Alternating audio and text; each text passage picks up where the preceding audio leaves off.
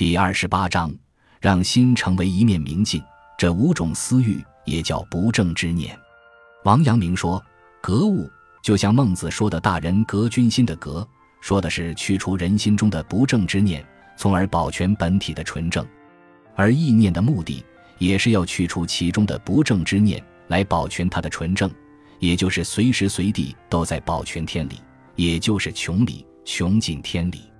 天理即明德，光明正大的德性；穷理即明明德，弘扬光明正大的德性。对于私欲，最好的办法是在萌芽状态就遏制它。王阳明告诉学生，要想这颗心纯是天理，没有丝毫的私欲，就要在私欲没有萌生之前加以防范，在私欲萌生时加以遏制，在私欲萌生之前就加以防范，在私欲萌生时加以遏制。正是《中庸》中戒慎恐惧，《大学》中置之格物的功夫。除此而外。再无其他的功夫。在和另一个学生谈话时，王阳明又详细解释了克服私欲的方法，教别人求学不可偏执一端。开始学习的时候，往往心猿意马、心神不定，所想的大多是私欲方面的事，因此应该教他静坐，借以安定思绪。等到一定时间，心意就会渐渐安定下来。这时候，假如还一味悬空守静，像槁木死灰一般，就没有什么用了。这时应该教他做省察克制的功夫。省察克制就没间断的时候了。好比驱除盗贼，要有一个彻底驱除的决心。无事时，将好色、贪财、慕名等私欲统统搜寻出来，一定要将病根拔去，让它永远不复发，才算痛快。又好比猫逮鼠，眼睛盯着。耳朵听着，稍有杂念萌动，就坚决除掉，不给他喘息的机会，既不让他躲藏，也不让他逃脱，这才是真功夫。如此才能扫尽心中的私欲，达到彻底干净利落的地步，自然能做到端坐拱手了。所谓何思何虑，并不是初学时的事，但初学的时候必须思考省察克制的功夫，也就是思成，只思考一个天理。等到天理完全纯正了，也就是合思合虑了，隔掉了这五种私欲，善就会出现。善出现的时候，天理就会出现。没有了恶念，就是善念，也就是恢复了新的本体。好像阳光被乌云遮挡，当乌云散出后，阳光又会重现。恶念已经消失了，还要另外去生发一个善念，岂不是在阳光下又添一盏明灯？善念存在时，就是天理。如果此刻的念头是善的，还用去想别的什么善吗？如果此刻的念头不是恶的，还需要去摒除什么恶吗？念头好比树的根芽，励志的人，就是永远确立这个善念罢了。孔子说：“随便想什么做什么都不会逾越规矩，从心所欲不逾矩。”这是志向达到了成熟时候的境界，天理出现了，良知也就出现了。王阳明后来只用“良知”这个词，涵盖了他心学的内涵。有一次，他对学生说：“良知是心的本体，心自然具备良知。看见父母，自然知道孝顺；看见兄长，自然知道恭敬；看见小孩落井，自然有同情之心。这就是良知，不必向外求取。如果良知显露，又没有被私欲迷惑，就是孟子尽心上。”所谓充分的生发恻隐之心，而仁慈之心就没有用尽的时候了。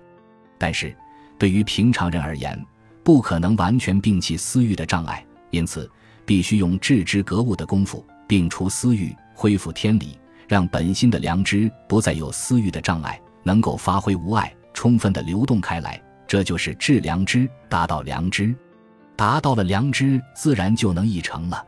当私欲消失。心就会成为一面镜子。王阳明说：“圣人的心犹如明镜，只是一个名字，随时感应，遇物而照。过去所照之物在镜中已不复存在，未照到的形象不可能预先出现在镜中。后世所讲的却是如此，因而完全违背了圣人之学。周公制定礼仪制度，让天下变得文明，都是圣人所能做到的。为什么尧？”舜不全不做了，而非要等到周公来做呢？孔子修订六经，以教育万世，也是圣人所能做到的。为什么周公不先全部做了，而非要等到孔子来做呢？由此可见，圣人遇到什么样的时机，才会做什么样的事情。只怕镜子不够明亮，不怕雾来了不能照。研究事物的变化，如同照镜子。但是，学习的人必须有一个明的功夫。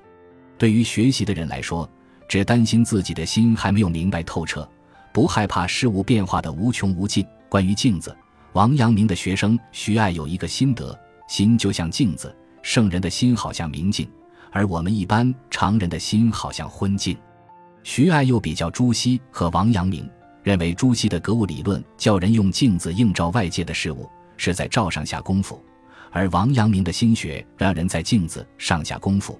首先要让镜子，也就是自己的心明亮。关于镜子，禅宗里有两首偈，一首是神秀的“身是菩提树，心如明镜台，时时勤拂拭，莫使惹尘埃”；一首是六祖慧能的“菩提本无树，明镜亦非台，本来无一物，何处惹尘埃”。神秀的意思是，心应该像镜子那样用来关照，照见真相。